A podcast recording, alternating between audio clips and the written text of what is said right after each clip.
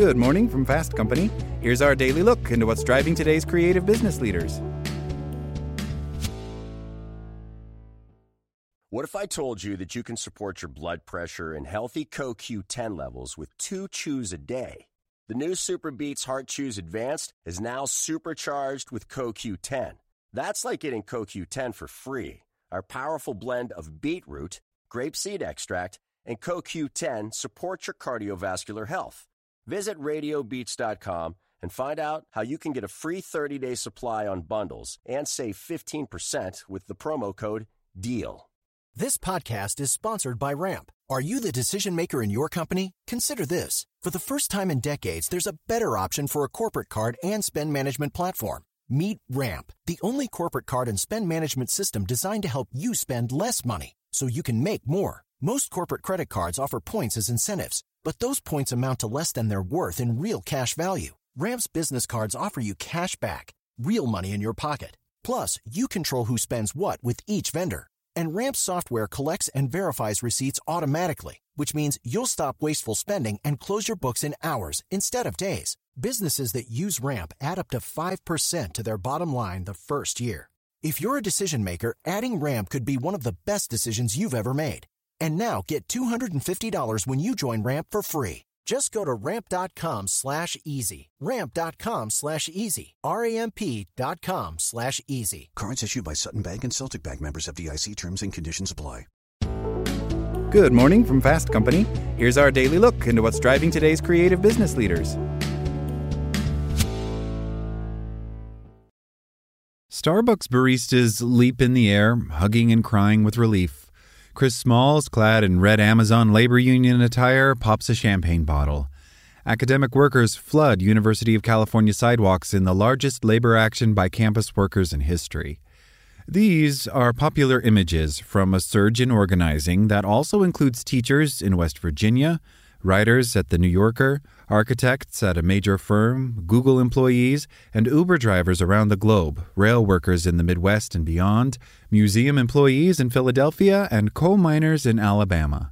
In every sector of the economy, every part of the supply chain, cities and small towns, people are in solidarity with one another.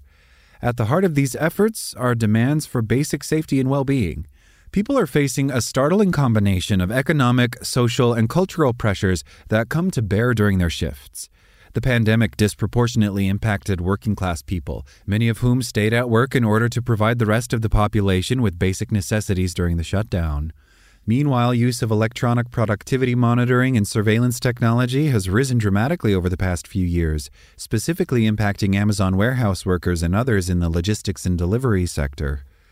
And in a context of increasing racist, homophobic, and white nationalist actions, many workers of color are left unprotected from dangerous customers during their work hours.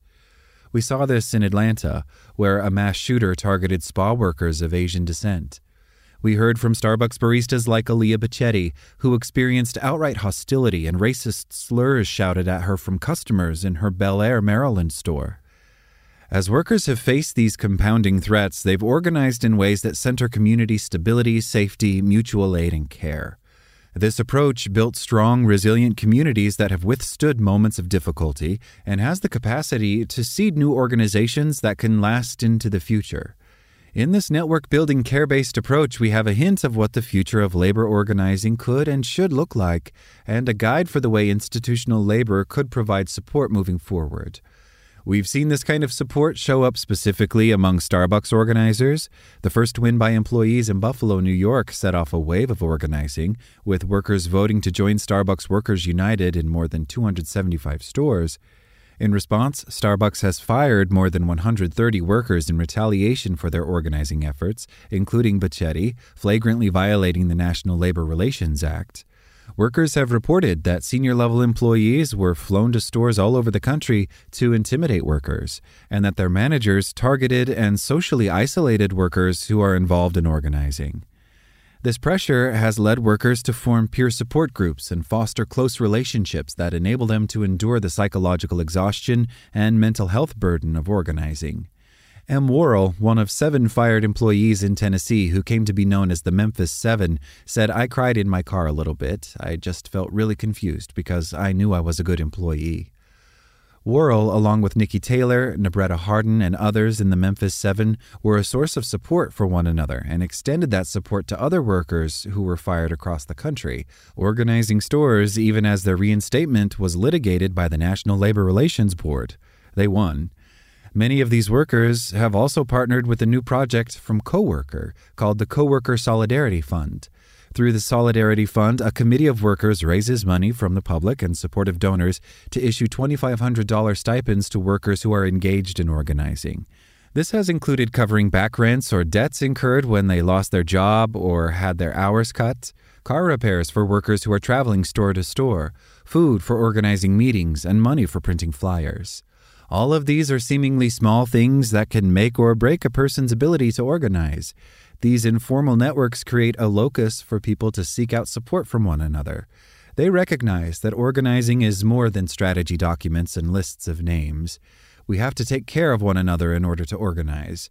And when we do, we model what's possible in an economy that treats all of us like we matter. These kinds of care and community based organizing models also lead to an array of innovative solutions that enable worker well being. Los Deliveristas Unidos, an organization based in New York City representing 65,000 app based delivery workers, is one example. Established in the wake of the pandemic shutdown of spring 2020, Los Deliveristas Unidos began advocating for a series of policies that would ensure workers were protected in the largely unregulated app based environment, where murky algorithms governed the workdays of people providing essential delivery services to the city. As a result of their advocacy, the New York City Council passed a series of regulations ensuring access to bathrooms at restaurants, minimum pay, tip transparency, regulated pay schedules, and the ability to restrict delivery areas. Los Deliveristas also worked with the city to establish hubs throughout the city that provide a space for rest, refueling, and shelter from the elements for the city's tens of thousands of delivery workers.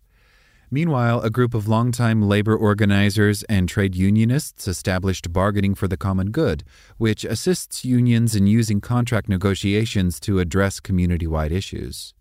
Through this work, union members act as community advocates, using their organization to address structural issues like racism, climate change, and Wall Street malfeasance. Florida Public Services Union, or SEIU Local 8, demanded that city and state entities stop providing subsidies to fossil fuel companies. While in Minnesota, SEIU Janitors Local 26 included a ban the box clause, removing questions pertaining to former incarceration from application questions. These innovative models of organizing and bargaining indicate how worker organizations can be civic institutions through which people are able to advocate for community wide safety and well being. Each of these efforts operate according to core principles of community responsibility over narrow gains of a single workplace or group of workers. They also use the structure of their own organizing to demonstrate what a care based economy could look like by ensuring their own institutions adhere to principles of collective wellness. We also know, from the incredible actions of the past few years, that these workers have the passion and vision they need to win real change. What they require in the form of support is an approach that nurtures their leadership, ensures their health and stability, and provides for the basic necessities that need to be in place in order to address these issues. When we support and invest in these new approaches to organizing, we not only improve the lives of workers today, but establish infrastructure that can benefit future generations of workers. That's all today from Fast Company. Talk to you tomorrow.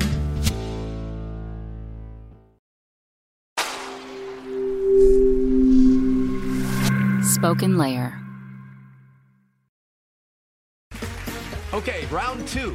Name something that's not boring. A laundry? Ooh, a book club. Computer solitaire, huh? Ah, oh, sorry, we were looking for Chumba Casino. That's right. ChumbaCasino.com has over 100 casino style games. Join today and play for free for your chance to redeem some serious prizes. ChumbaCasino.com. No purchase necessary. Full prohibited by law. 18 plus terms and conditions apply. See website for details.